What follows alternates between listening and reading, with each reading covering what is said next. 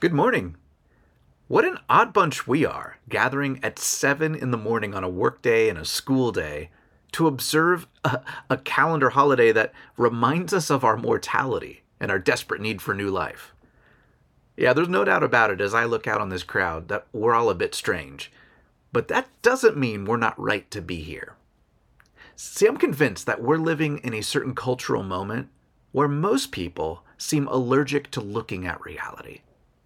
We're tempted to want to pretend that everything is just going to be okay in the world, to put on a good face about even the things in the midst of war and earthquakes, evil and injustice.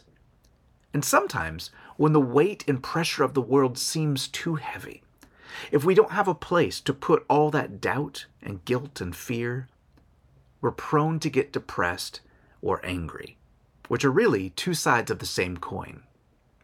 And I think what I appreciate about the wisdom of the church calendar and the annual occurrence of Ash Wednesday is that it just won't let us pretend.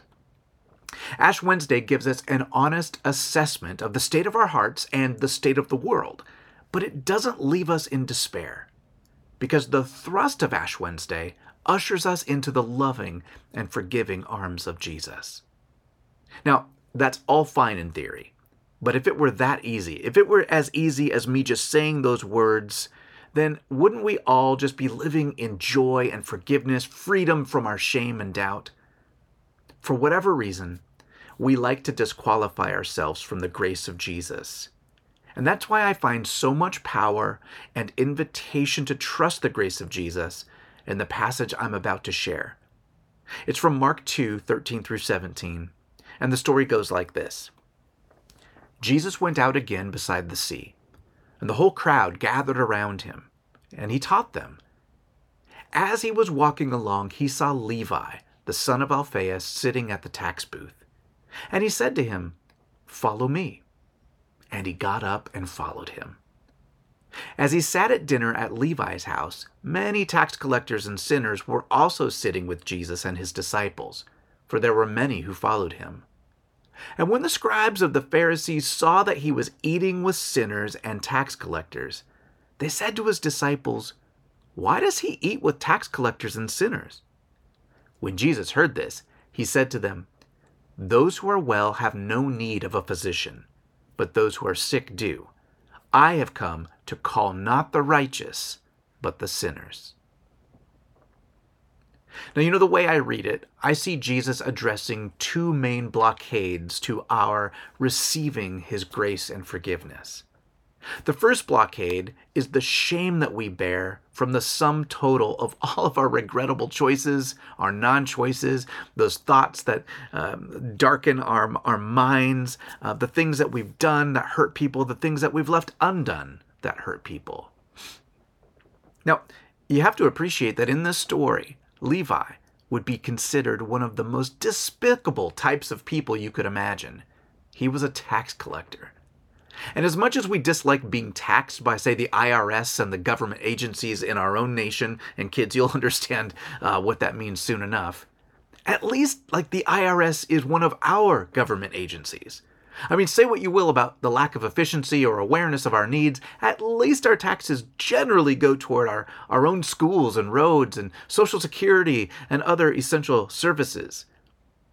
But in first century Palestine, the Romans had imposed heavy tax burdens on the Jewish people that all went toward stuffing the royal banks back in Rome to pay for the occupying soldiers. So when you were taxed by Romans, you were paying for your own oppression.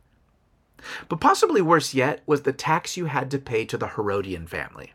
Some of you might remember this guy, Herod the Great. He was the one that, that tried to kill all these baby boys when Jesus was born because he was threatened by the new king of the Jews being born. Well, Herod the Great finally died, and when he died, he left his empire to three sons, Philip, Antipas, and Archelaus.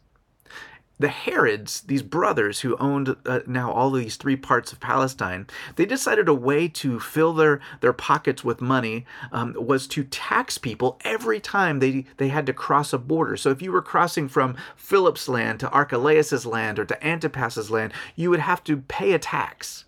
Now, it just so happened that Capernaum, where Jesus was and, and where he called Levi, that was one of these border towns.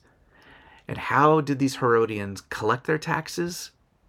They had tax collectors, and they were usually Jewish people.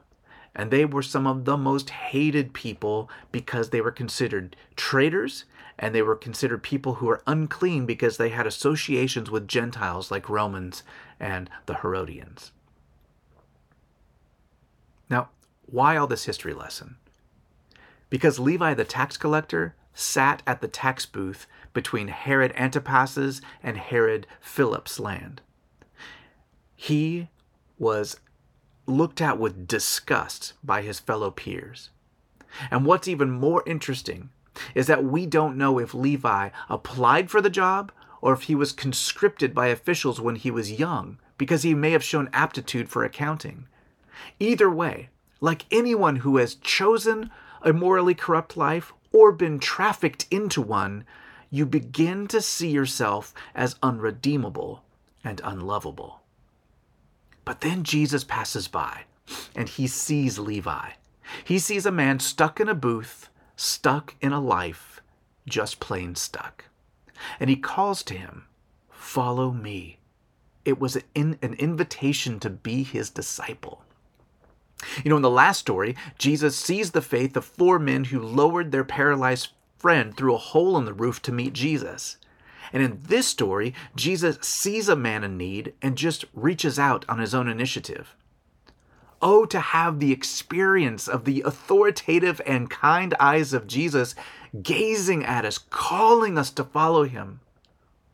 Whatever power was in that gaze of calling and affection, Levi left his life behind and began to follow Jesus. Jesus broke down the barrier of sin and shame that Levi carried. And if he can forgive Levi, if he can forgive a traitor to follow him, can he not also receive you and me with open arms? The gospel says yes. That's what it's all about. And that is fantastic news. But we all know that just because Jesus receives us doesn't mean everyone else will accept it. Some people are so broken themselves that they want to constantly remind us that we are unlovable, that we are unredeemable. In this story, Jesus is at a dinner party with Levi and some tax collector buddies. And they have some other friends there too, who are simply described as sinners. That is, people who wouldn't traditionally be allowed in the temple or the synagogue. And the religious leaders begin to grumble and complain that Jesus would soil his reputation, even his religious cleanliness, by sharing table fellowship with such a group of unlovables. And what's interesting is that Jesus doesn't pretend that this group of people aren't that bad or that they're just misunderstood. In fact, he never challenges the notion that they actually are tax collectors, and some of them um, are sinners. But what Jesus does is remind us of why he came in the first place. Using a simple analogy, he states the obvious. Doctors spend time with sick people, not those who don't need healing. In other words, Jesus didn't come for people who were already righteous in their own minds. He comes to reach people who know their need for forgiveness and new life and rescue. If we come to Ash Wednesday like the scribes and Pharisees, who think we don't need a doctor, who don't need the grace of Jesus, then there's not a lot he can do for us. But if we come with humility and enough self-awareness to know our need for Jesus, then like Levi, we're invited to come and follow. Today, churches around the world will gather to respond to Jesus' call to repent and follow him. There's lots of different ways they're going to do that. But some of them, uh, we all have some things in common, like the scriptures we heard read earlier from, from Joel and from Second Corinthians. And many people will be administering the sign of the cross and ashes that we'll do here momentarily. And many will use some sort of litany or uh, a prayer of repentance, like the one we're about to participate in from Phyllis Tickle.